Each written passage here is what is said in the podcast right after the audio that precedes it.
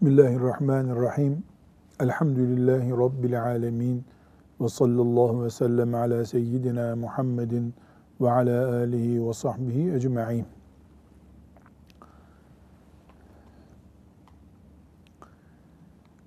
Zulmün ne kadar tehlikeli ve müminin ahireti bakımından büyük bir vebal konusu olduğunu konuşan hadis-i şeriflerdeyiz. Şimdi 222. hadisi şerifte en büyük zulüm kabul edilebilecek olan insan öldürmekle ilgili bir kural koyacak sallallahu aleyhi ve sellem Efendimiz. Bu dünyada Allah'a şirk koşmak, yani Allah'ın oğlu vardır haşa der gibi ağır sözler söylemek ya da e, Allah'a inanıyorum ama işte filanca da benim ilahımdır demek Mekkeli müşrikler gibi en büyük günahtır. Bu en büyük günahtan sonra ikinci sıradaki en büyük günah insan öldürmektir. İnsan öldürmenin bu çapta büyük günah olması sadece dünyada buna büyük cezalar verilmesiyle kapatılabilecek bir suç olmadığını gösteriyor. Bir insanın katili olarak ahirete gitmek korkunç bir azap ile cehennemin sonsuz azabı ile tehdit edilmek demektir. Nauzu billah insan böyle bir suçu gaflet ile, dalgınlıkla, kaza ile işlese belki Allah'ın rahmeti umulur, mağfireti umulur da bu büyük suçu bilerek yani insan öldürmeyi bilerek, kastederek veya örgütlenerek icra etmek nauzu billah insanın ahiretini sonsuza kadar karartabilir. Maazallah. Onun için buyuruldu ki Allah'ın katil kulu olma da maktul kulu ol. Yani öldürülsen e, ahirete mazlum olarak gittiğin için ahiretin kararmaz hiç olmasın. Ama katil olarak ahirete gitmek neuzu billah büyük bir afet. İnsan canına hangi türlü olursa olsun kasten silah uzatan veya silahsız bir şekilde nefessiz bırakarak, ilaçla zehirleyerek her neyse insan canına kıyan katildir. Ancak yasal bir mahkemenin ki yasalla kastımız şeriatımızın mahkeme olarak kabul edeceği mahkeme demek. Yasal bir süreçle mahkeme kararı ile bir insanın ölümüne karar verilebilir. E bu diğer insanların hayatı için gerekli zaten. Yani bir kişi insanlığa musibet haline gelmişse onu mahkeme ortadan kaldırır. Yani devam eder. Bunda bir sıkıntı yok. Biraz sonra konuşacağımız insan öldürmekle ilgili sözler bunun için değil. Ancak siyasilerin mahkemeleri kullanarak böyle İslam devletinde olsun mahkemeleri kullanarak verdikleri idam kararları kağıt üzerinde e, şeriata uygun denebilir. Haccacı denen zat binlerce insanın kanına girdi. Ama hepsi yasal. Yasal ama biz insanlara göre yasal, Allah'a göre ne? Bunlar hepsi kıyamet günü belli olacak. Bu sebeple şeriatımızın muteber kabul edeceği mahkemelerin idam kararları dışında kürtaj yaparak zehirlenmeye neden olacak gıda, gıda üreterek veya mesela kullanılması yasal olmayan bir aracı kullanarak veya arabayı kullanarak birisinin ölümüne sebep olarak ya da fabrikada kasıtlı ihmalle işçinin ölümüne sebep olacak bir uygulama yaparak her nasılsa bunların tamamı insan öldürmektir. Bu insan öldürmede hangisinin kaza, hangisinin kasıt ile olduğunu evet insanlar söyleyebilir. Bu kaza, trafik kazası, makine kazası, iş kazası denir. Ama Allah daha derin biliyor bu işi. Daha derin biliyor. İki günlük uykusuzluğun var ve o uykusuzlukla araba kullanmışsın. Dünyanın hiçbir yerinde buna izin verilmiyor. E buna kaza mı diyeceğiz? Buna sebebi kasıt gibi olan kaza diyoruz. Ama beşerin gücü böyle derin sırları bilmeye yetmiyor. Mesela yangın raporu hazırlar itfaiyeler bilir misiniz bunu? Şimdi bir yer kül olmuş baştan sona. Geliyor itfaiye inceliyor. Devlet ona diyor ki nereden çıktı bu yangın? Bunu tespit et diyor. Küllerin arasında işte bir çivi buluyor. Yanmış bir erimiş çivi. Yangın buradan başladı diyor. Ya da kendilerine göre bir tutanakları var. Evet, beşer olarak yapacağı bir şey yok itfaiyenin. Yani yüzde bir de olsa doğruluk oranı rapora onu yazmak zorunda. O kadar. Yani bu kaza mıdır, kasıt mıdır, yangın nereden başladı, elektrik kontağından başladı diyor. Ben çok merak ediyorum. Kablolar bile yanmış. Buradan başladığı Cebrail aleyhisselam gelip bunlara söylemiyor herhalde. Ne yapıyor? Zan yürütüyor. E ben de doğru diyorum. Niye? E, itfaiye bunun uzmanı olduğuna göre e ben herhalde bir şey söyleyecek halim yok burada. En ehil o aramızda. O da bu elektrik kontağından başladı. Elektrik tesisatı zamanında yanlış yapılmış dedi. Yüzde yüz doğru mu? Bu olabilir mi yüzde yüz doğru? Her yer yanmış kül olmuş. Bunun neresinden sen bu sonucu çıkardın? İşte ne diyecek bilmiyorum da yani zanla söylüyorum. İşte elektrik en ilk burada başladığı için bakır erimiş. Böyle bir tahmin edecek. Misal yani. Ama biz bunu kabul ediyoruz. Niye?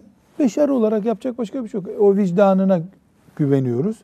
Hakikaten bir hile baz yani birisinin baskısıyla yazmadıysa bu raporu doğru diyeceğiz. Allah böyle mi bakacak kıyamet günü? Kablo eridi, erimedi, kontaktı, montaktı mı bakacak? Allahu Teala en başından en sonuna kadar her şeyin aslını biliyor. Kıyamet günü hesap derin görülecek.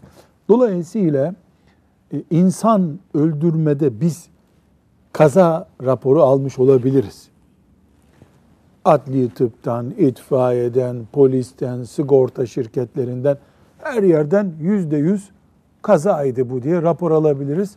Bu bizi susturur. allah Teala'nın kıyamet günü soracağı soruların cevabı değil bu. Bunu unutmuyoruz. Bir. İkinci mesele ondan sonra hadis-i şerife geçeceğiz. Bu fıkıh hükümleri çok önemli Talha Hoca Efendi. Çünkü yani insanlar yavaş yavaş e, sigorta raporuyla da ahirette kurtulacaklarını zannediyorlar. İki, dinimizde bireylere öldürme cezası hakkı verilmemiştir. filancanın insanlık kurallarına göre, dinimizin hükümlerine göre yüz kere öldürülmesi lazım. Böyle büyük bir kaba. Mesela beş kişinin katili. 20 tane çocuğu öldüren bir sadist katil yakalandı diyelim. Mahalleli toplanıp onu linç etseler, hay Allah razı olsun diyeceğimiz bir iş mi yapmış olurlar? Hayır. E ben bunu yakaladım kaçmadan öldüreyim dedim. Hayır. Ne dedik başta? Mahkeme kararı ile ancak bir insanın canına ait karar verilebilir. Bireyler yüzde yüz iyi bir iş gibi görülse de cana kıyamazlar. Bu iki kural bize insan canına kıymanın velev kafir olsun. Müminleri konuşmuyoruz şimdi burada. Mesele insan meselesi. Mümin kafir meselesi değil. Peki Allahu Teala kafirlerle savaşın buyurdu. Onu devlete buyurdu. Müslüman devlete cihad edin buyurdu. Kafirler ümmete zarar veriyorsa, dine zarar veriyorsa cezalandırın onları buyurdu. Şahıslara kapın bir taş, gidin vurun kafirin kafasına demedi. Böyle bir şey yok. Bunu yaparsak ne olur? E bunu yaparsak kıyamet gün hesabını vereceğimiz iş olur. Yani güya Allah rızası için sevap kazanacağımız bir iş yaptığımızı zannederken cehenneme girecek bir iş yapmış oluruz. Yani bir insan kafirdir diye onu öldürme hakkı kimseye vermiyor Allahu Teala. Devletin, İslam devletinin, Kur'an-ı Kerim'i esas kabul eden devletin yasal yetkisini sen sarık sarıyorsun, benim sakalım var, o da çok titiz bir Müslüman diye herhangi bir birimize bireysel bir yetki olarak vermiyor allah Teala. Peki bizim e, can müdafaamızda böyle mi? Hayır. Canımızı müdafaa ederiz. Yani üç kişi yolumu kestiler, e, öldürmeye çalışıyorlar. Peki madem öyle buyurun öldürün mü diyeceğiz? Enayi mümin olmak da doğru değil. Nefsimi müdafaa edeceğim. Öldürmeyi engelleyerek tabii şüphesiz. Yok, o da olmadı. E, onlar bana taş atıyorlardı, ben de attım, bir tanesi öldü. Öyle yani biz de müminiz diye boynumuz kopmaya hazır bir boyun değil. Evet. Şimdi burada 222. E, hadis-i şerif kısa metinli bir hadis-i şerif. Bunu çok dikkatli bir şekilde dinliyoruz. İnsanlar bir not daha ilave edeyim. Hafız Salih bu çok önemli. Şimdi biz bu öldürmekle ilgili hadisi şerifi okuyoruz ya. En büyük zulüm Allah'a şirkten sonra kıyamet günü çok büyük bir dert diyoruz. Şimdi bakınız. Mesela hanım kardeşlerimiz ya tavuk bile kestiği yoktur hayatında. Hatta yanında kurban bayramında hayvan kesilse o gün yemek yemez daha. Dolayısıyla e, bizde ilgisi yok bunun. Allah'ın izniyle de bulaşmam ben bu işe diyor.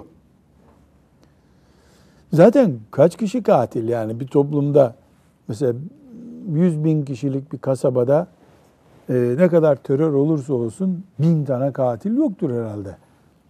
Değil mi? Ama başka bir şey var. İnsan hiç eli kana bulaşmamış bir Müslüman diyelim. Hiç. Dediğimiz yani tavuk kesmez diyorlar ya, tavuk bile kesemez birisi diyelim. Fakat yüreğinde katillere sempati var. Çocuk öldüren bir terör örgütünü, Müslümanlara komplo kurup camilerine dinamit atan bir terör örgütünü seviyor. Bunlar haklı diyor. Kendi ırkından dolayı ya da işte onu bir, bir menfaati vardır. Biz neye inanıyoruz? Yani bir insan bir işi yapmadığı halde o işi yapanlarla beraber olabiliyor kıyamet günü değil mi?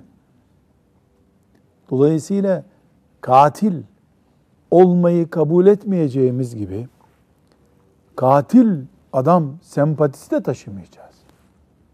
Müslüman olsun veya olmasın.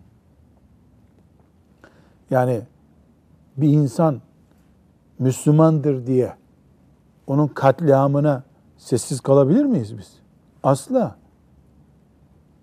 Madem katil olduğu bellidir, onun hiçbir şekilde ona sempatimiz olamaz. Zira Allahu Teala biz öyle bir cinayet işlememiş olsak bile lütfu keremiyle e, bizi onu seviyoruz diye onunla beraber haşreder.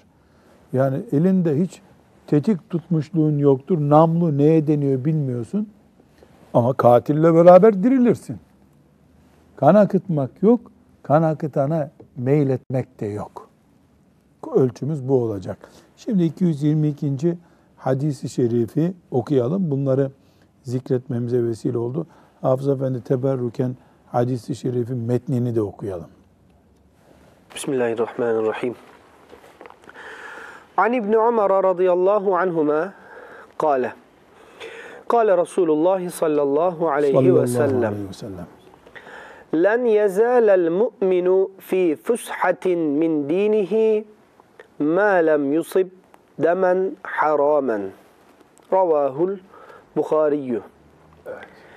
ibn Ömer radıyallahu anhuma'den rivayet edildiğine göre Resulullah sallallahu aleyhi ve sellem şöyle buyurdu. Haram kan dökmediği müddetçe mümin Allah'ın rahmetini ummaya devam eder. Haram kan dökmediği müddetçe mümin Allah'ın rahmetini ummaya devam eder. Mümin Allah'ın rahmetinden umutlu adam demektir. Ne demek bu? Yani Allah beni mağfiret eder, cennetine koyar demek. Bu mümin olmanın doğurduğu bir hak. Değil mi? Peki bu hak sınırsız mı? Yok. Çıktın mı iman dairesinden maazallah o hakta bitti. Allah'ın rahmetinden umut hak. Bu hadisi şerif, Bukhari'nin rivayet ettiği bu hadisi şerif çok açık bir şekilde şunu söylüyor. Allah'ın rahmeti müminin umut azığıdır. Ama haksız yere kan akıtan, yani mahkeme kararı olmadan kan akıtan bu rahmetten umudunu yitirir. Demek Allahu Teala'nın katili affı diğer günahları affı gibi çok böyle umut yüksek bir umut değil. Evet. Adam öldüren kafir oldu da denmiyor. Ama Allah gafurur rahimdir. Mağfiret eder de denmiyor. Hem Kur'an-ı Azimuşşan'daki ayet-i celilelerden bunu anlıyoruz. Hem de çok net bir şekilde Bukhari'nin bu hadisi şerifi mümin kan akıtmadıkça Allah'ın rahmetinden umudunu kesmesin. Kan akıttı velev ki kendi kanı olsun. İntihar etmek de katliamdır. Yani bir insan başkasının canına da kıymayacak, kendi canına da kıymayacaksın. Fark yok ikisi arasında. Hatta bazı alimler intihar etmeyi sanki öldürmekten daha tehlikeli görmüşlerdir. İntihar edene takdir buyurulan cezalar hadis-i şeriflerde daha ağır ifadeler değil mi? Cehennemde sürekli o intihar çeşidini tekrar edecek. Hani ne buyuruyor? Yüksek bir yerden, köprüden atlayıp ölen, hadis kayadan diyor da şimdi köprüden atlıyorlar.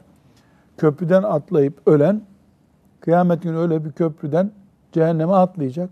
Tabi ölecek. Anında dirilecek. Yukarı çıkaracak melekler bir daha atlayacak. Atlayacak. Bir, beş, yüz, milyon, on milyon, bir milyar, beş milyar, iki yüz milyar, trilyon. Bir daha Allah'ın rahmeti onu yetişine kadar. Kimi alimlerde diyor e, cenaze namazı kılınmaz da diyor hocam. Yani bu muttefakun aleyhi bir görüş değil. Yani İslam'ın görüşü budur değil. Çünkü bir sürü e, yorumlar da var. Mesela cinnet geçirdi de intihar etti diyelim deniyor. O anda aklı başında değildi vesaire. Gene rahmete e, yani bir miktar yakınlık var. Cenaze kılınması gerekir. Hatta bazıları da ne diyor? Asas bunun cenazesini kılıp aman çok dua ihtiyacı var. Aman aman bunu bir cenaze fazla kalabalık kılınsın diyen de var. Ama ahiretinin çok berbat olduğu belli. Bunu ne için not ettik? Ee, öldürmekle kendini intihar etmek suç olarak aynı. Yani can benim. Ee, kıydım canıma gittim demek yok. Can senin değil, kimsenin değil, Allah'ın emaneti. Celle Celaluhu. Şimdi hadisimiz 220. hadis-i şerifimiz derin düşüncelere sevk etti bizi. Onun için bu noktaya geldik. Ne buyuruyor sallallahu aleyhi ve sellem Efendimiz? Bir Müslümanın veya bir insanın kanına değmediği sürece yani öldürmediği sürece mümin Allah'ın rahmetinden umut vardır. Kana bulaştığın zaman kapılar iyice kapanıyor demektir. Fakat özellikle yanlış anlaşılmaması için e, akidemizin temel kurallarından birini hatırlatalım. Küfür değil bu. Yani dinden çıkmakta değil ama nasıl bir din olacak Allah bilir. Burada bu hadisi şeriften şimdi notlar yazıyoruz değil mi? Bu hadisi şerif mümin bir insanın kanına bulaşmadığı sürece Allah'ın rahmetine yakındır. Yani bir umut saklasın buyurması İslam dininin en önemli temel kurallarından birisine dayanıyor. O kural nedir? Efendimiz sallallahu aleyhi ve sellemin daha önce okumuştuk bu hadis-i şerifi. Veda hutbesinde meşhur e, cümlesi var ya, e, Müslümanın Müslümana kanı, malı ve namusu haramdır. Müslümanlar Müslümanların kardeşleridirler. Zulmetmezler, onu düşmana teslim etmezler, onu horlamazlar. Birbirlerine yapmazlar bunu. Kıyamet gününe kadar Müslüman, Müslümanın malının güvencesidir. Müslüman, Müslümanın kanının güvencesidir. Müslüman, Müslümanın onurunun güvencesidir. Bunu zedeleyen, cinayet yaparak, bir Müslümanın kanını aktarak, bunu zedeleyen, Resulullah sallallahu aleyhi ve sellemin veda hutbesinde çizgi çizip bu böyledir buyurduğu kuralı delmiş birisidir. Vay haline kıyamet günü onun. Vay haline. O yandı. Resulullah sallallahu aleyhi ve sellem en temel kuralını çiğneyip gitti çünkü. Tekrar tekrar vurgulamakta fayda var. Katil olmak yanmak demektir kıyamet günü. Katile meyletmek, katliam yapan bir örgüte, Müslüman kanını, insan kanını helal görecek kadar seviyesiz düşünen bir kafaya, sakallı da olsa, sarıklı da olsa, büyük ayetli hadisli laflar konuşuyor da olsa, insan kanına bulaşan birisine asla mümin meyletmemeli. Ettiği zaman ahiretini yakar.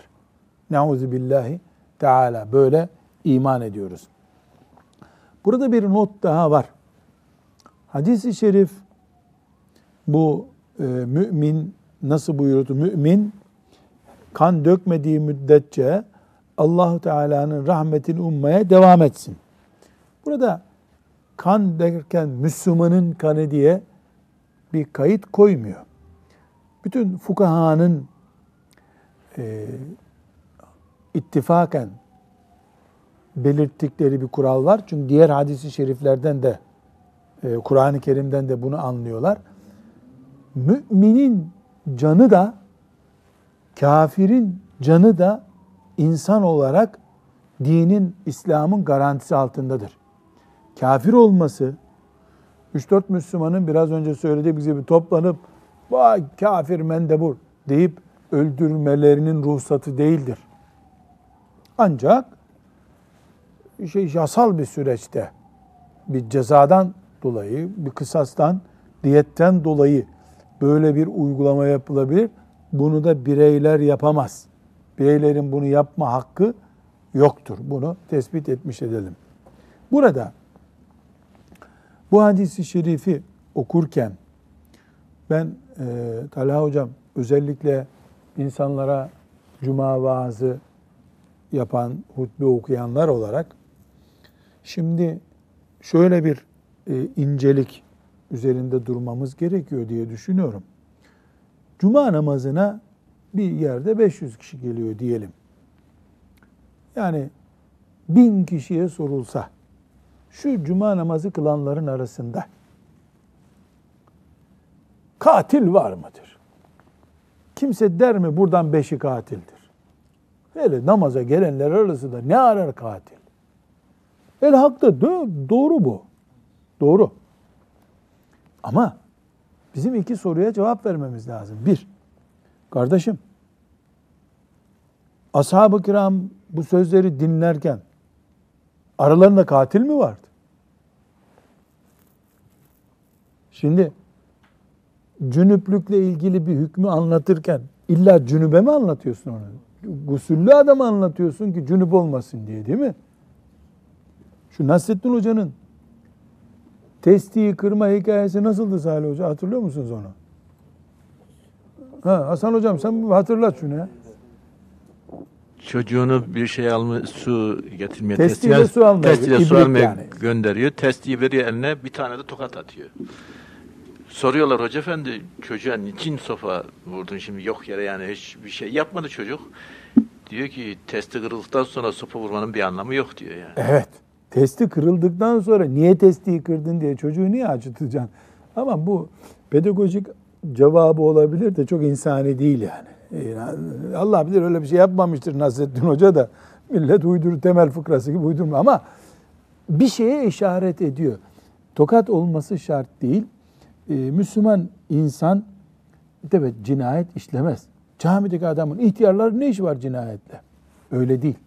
Bunu Allahu Teala niye anlattı o zaman Kur'an'ında? Namaz kılanlar bu işi yapmasın diye. As- namaz kılan bu işe bulaşmaz diye bir kural yok. Bir bu. İki, ya insan öldürmek, eline tüfeği alıp caminin önünden çıkanları ateş edip öldürmekten ibaret değil ki. Mesela şimdi e, baba 15 yaşında çocuğun hatırını kıramıyor. Ehliyeti yok çocuğun. Baba ver bir tur atayım. Baba ver bir tur. Al oğlum at gel. Çocuğu kıramadım. Gitti ezdi bir çocuğu geldi. Yani insan öldürmek sadece tüfekle mi oluyor?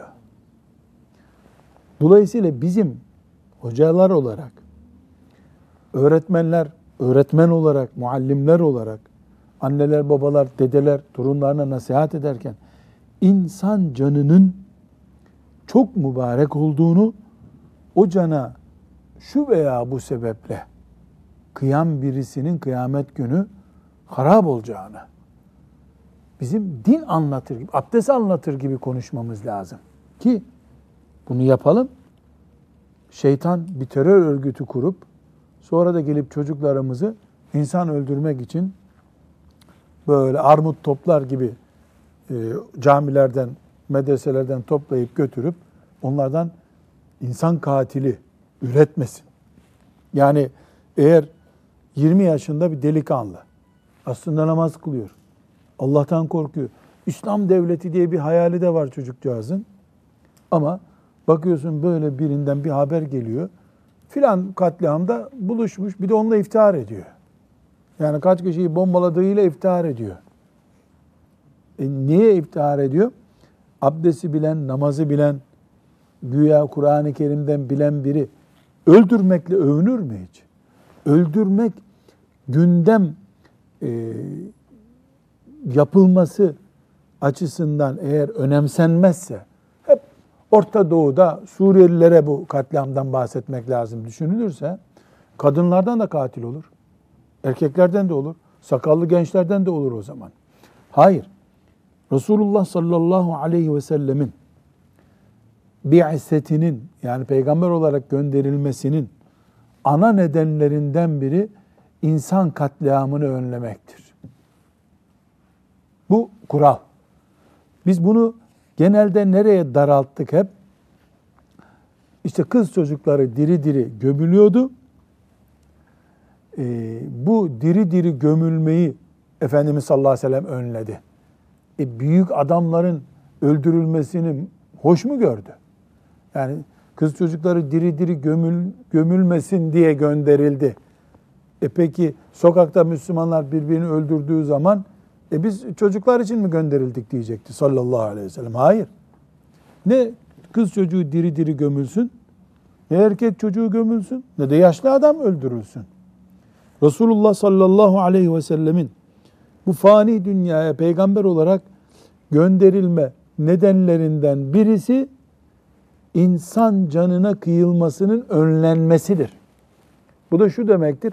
Kafirlerin bile, kafirlerin bile Resulullah sallallahu aleyhi ve sellemin rahmeten lil alemin oluşundan istifade edeceği bir dünya kurmak istedi Efendimiz sallallahu aleyhi ve sellem. Bunun için gönderildi. Hep neye vurgulama yapıyoruz? İnsan katliamının veya bir insan olsun, insan öldürmenin ne kadar vahşi olduğuna ve asla bunu Müslümanın aklına sindiremeyeceğine, Müslüman olur ya bir beş kişi ölmüş denemeyeceğine. Ben e, bir hoca efendiyle bayramlaşma sohbetine gitmiştik bir zamanlar. Elini öptüm, oturduk. Elhamdülillah bu bir senedir pek fazla olmadı da önceki bir ara bir iki sene ard arda bu bayramlarda çok trafik kazaları olmuştu. Tabi bayramda 50 kişi falan öldü öyle bir rakamı tam hatırlamıyorum. 50 kişi mi ne ölmüştü bir bayram uzun bir bayram tatilinde. Ee, o hoca efendiyle otururken e, bir haber daha işte birisi dedi ki filan yerde birkaç kaza olmuş. Hoca efendi durdu dedi ki arkadaşlar dedi. Yahu sanki yağmur yağdı da şurada iki tane keçi ıslandı der gibi diyorsunuz bunu dedi. Ya bir trafik kazasında beş kişi ölür. Bu nasıl konuşulur bu kadar rahat yahu dedi. Ölümü bu kadar rahat konuşmak hiç hayra alamet değil dedi. Çok dikkatimi çekti bu. Yani bir kişi iki kişi ölünce haberde olmuyor artık o. Şöyle bir 15 kişi ölmeli ki haber yapmaya değsin diye düşünülüyor. Bu da insan canının değersiz tutulmasının sonuçlarından biri. Bu mübarek hadisi şeriften e, anlaşılan bir şey var. Şimdi açıkça hadisi şerif e, kafir olur buyurmuyor. Ama Kur'an-ı Kerim'de Nisa suresinin 93. ayetinde وَمَنْ يَقْتُلْ مُؤْمِنًا مُتَعَمِّدًا وَمَنْ يَقْتُلْ مُؤْمِنًا مُتَعَمِّدًا bilerek, kast ederek bir mümin öldüren için فَجَزَاؤُهُ cehennemu haliden fiha. Onun cezası cehennemdir. Orada ebedi kalış. Ve gaziballahu aleyhi Allah'ın gazabı üzerine olacaktır. Daha bir şeye gerek kalmadı zaten. Allah ve gaziballahu aleyhi ve la'nehu Allah ona lanet edecektir. Ve adde lehu azaben azîmâ ve ona büyük bir azap hazırladı. Kaç ceza saydı Allah? Bilerek bir müminin canına kıyana bir cehennem. İki, halidine fiyâ, sonsuz orada kalacak. Üç, gadiballahu aleyhi. Allah ona kızdı. Dört, ve la'nehu. Allah ona lanet etti. Beş, e'adde lehu azaben azîmâ. Ona büyük bir azap hazırladı Allah. Bunların beşi de aynı şeyler değil mi aslında? Yani cehennem ne demek? Ateş demek. Ebedi ne demek kalmak? O demek. E Allah gazap etti, lanet etti, e büyük azap hazırladı. Yani Allah bir kuluna lanet ettikten sonra azabı hafif olur mu bir daha zaten? Ha, bundan ne anlaşılıyor? Demek ki çok büyük, ağır bir şey insan öldürmek. O yüzden diyoruz ki bir insan öldürmeye Nauzu billahi teala bizzat silah alıp bıçak alıp teşebbüs eden işte karısını öldürdü, kocasını öldürdü, kayınpederini öldürdü neyse katil öyle bir örgütle bağlantı kuran katil öyle bir örgüte e, sempati duyan katile sempatiden dolayı katil muamelesi görüyor. Bütün bunların hepsinin ortak tehlikesi, tehlikesi Müslüman insan bu cinayete bulaşmayacak. Ancak bu durumda mümin kafir mi oluyor? Burada kafir yani cehennemde ebedi kalacak diyor. Öbür taraftan Allah cehennemde mümini ebedi bırakmaz deniyor. Bunu şöyle anlamamızda fayda var. İnsan öldüren kafirdir. Sözü doğru değil. İnsan öldüren e, olur olur bakarız melekler toparlar işini demek de doğru değil. Daralmış, daralmış. Hani böyle bir şeyi asılırsın, asılırsın, asılırsın böyle de tam kopacak bir yer olur böyle ip incelmeye başlar orada. Onun imanı o durumda. Nasıl ahirete gideceği ni ancak Allah biliyor. Bir ufak hamle daha koparıp onu kafir olarak da götürebilir. O noktaya gelmeden önce aklı başına gelip filan salih amelini beğendiği için Allahu Teala yumuşatır kalbini de ona tövbe istiğfar nasip eder. Bunlar mümkün. Ama ve lakin anlaşılan o ki alimlerin dikkat ettiği şeyde sanki imanı gider sonunda bunun. Yani bu katil ol, olduğu için kafir olmaz belki ama bu iman da bunda kalmaz bundan sonra. Çürür bu iman gibi anlamışlar. Peki buradan bir soru sorabiliriz biz. Tövbesi yok mu bu insanların? Yani üç kişi öldürdü, dört kişi öldürdü. Tövbesi yok mu? Hadisi şerif ne diyor? 99 kişi artı bir kişi daha 100 kişi tövbesini kabul etti mi Allahu Teala? Etti. Peki bu tövbeyi Allahu Teala kabul etmeyebilir mi? Ya etmeyebilir de tövbe şart mı Allahu Teala illa kabul edecek diye bir kural var mı? Öyle değil. Kanuni hakkı adamın tövbe etti, yasal olarak kabul edilecek. Bu dünyada geçerli bu tip işler. Allahu Teala için geçerli ama şeriatımızın ana müjdesi nedir? Ee, Allahu Teala tövbe edenin tövbesi samimi ise kabul edeceğini buyuruyor. Mesela bizim e, Furkan suresinin 18 ve 19. ayetleri olması lazım. وَالَّذ۪ينَ لَا يَدْعُونَ مَعَ اللّٰهِ ilahen ahire ve la yaktulun nefselleti harramallahu illa bil hak ve la yeznun 68 69. ayetler hocam. 68 69. Ee, burada Allahu Teala katillerin suçundan bahsediyor ama ayeti nasıl bitiyor? İlla men tabe ve amene ve amile amelen salihan iman ederlerse bu kadar kötü katliama rağmen iman ederlerse yani tövbe eder, iman ederlerse, salih amel yapan adam olurlarsa kabul edeceğini söz veriyor mu Allahu Teala? E, insan öldürmek de bu ayete dahil mi şimdi kabul olması bakın. Demek ki bir sıkıntı yok. Ama bir şeyi unutmuyoruz. Ee, şimdi dedik ki Allahu Teala tövbe edenin tövbesini kabul buyuruyor. Amenna ve saddakna. Ama her günahın tövbesi kendi cinsinden olacak adamı öldürüp gidip de ondan sonra alnından öpüp helallik istedim demekle olmuyor böyle. İnsan katliamında bir insan öldürenin iki türlü dosyası açılıyor. Bir Allah'ın hakkı var. Bir de öldürdüğü insanın hakkı var. Öldürdüğü insanın yakınlarının hakkı var. Babayı öldürdün, çocuğunun hakkı var. Hanımının hakkı var. Onun dedesinin hakkı var.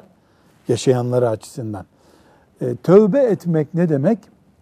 Ben birisini öldürdüm. Nauzubillah. Tövbe ettim, Rabbime döndüm. A bölümü bitti tövbenin. B bölümü öldürdüğümün diyetini öderim. Veya öldürdüğüm insan, kasten öldürdüğüm için kısas istenir benden. Şeriat mahkemesi benim de öldürülmeme karar verir. Ben de götürür boynumu teslim ederim. Niye? Tövbe ettim çünkü. Yani cinayetten tövbe etmek hacca gitmek değildir. Onun da kendine göre diyeti var. Helalleşmek gerekiyor hak sahipleriyle.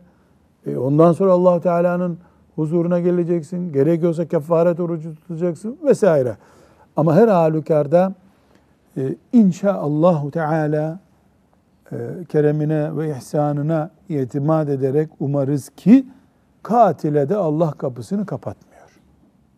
Fakat buna rağmen neredeyse kafirdir denecek kadar da riskli bir noktada duruyor.